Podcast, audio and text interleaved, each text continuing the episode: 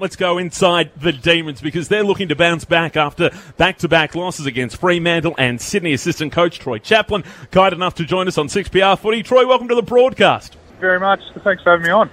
I'll start with you as I did with Justin Leppitsch. Such a special day for the club. Obviously, a, a, big game, but football almost secondary in a way for what Neale Daniher is doing and, and raising money in the fight against MND, and Melbourne certainly central to that look, obviously Neale's a very special person, and just hearing Ox talk about him at the back end there, what what he's been up um, with his current situation and, and what he's doing for other people, the legacy he's going to leave is just unbelievable. And we've been fortunate to, to hear from a year apart from this one, and, and Beck's both on behalf, but he's just such a special human being, and, and it probably.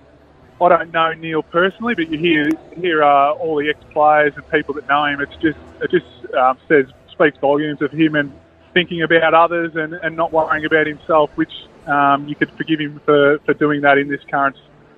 So it's a it's a special day. It's a special game for both clubs to be involved in, and we're just privileged to be a part of it. Troy, uh, it is David Schwarz. I just uh, wanted to say you've had a huge week. Uh, there's no doubt about that. Can you just reinforce to Melbourne supporters that there haven't been any punch ups in the change rooms in the last half an hour?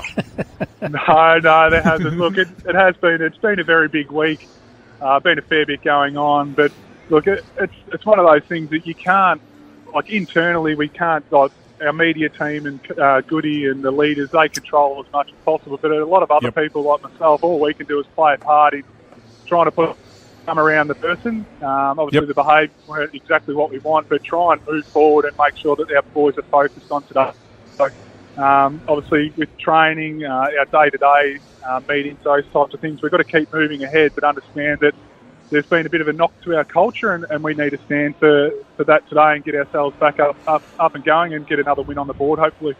Now, you would have loved Steven May out there. You are plugging holes down back. Uh, obviously, last week Tomlinson didn't look 100%, and obviously Harrison Petty caught one, and you even you know mixed up with uh, a couple of players coming from forward down back and and so forth. Uh, have you do you think you've got your structure sorted for today?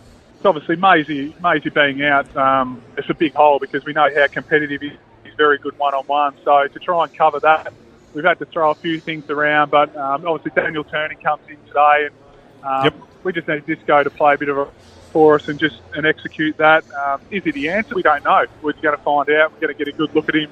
Um, he's, he's very quick, reads the ball really well, and he's been in some really good form at VFL, albeit there's a bit of a gap there. But um, hopefully we can see a good, a good game from him, and, and maybe that might change things going forward.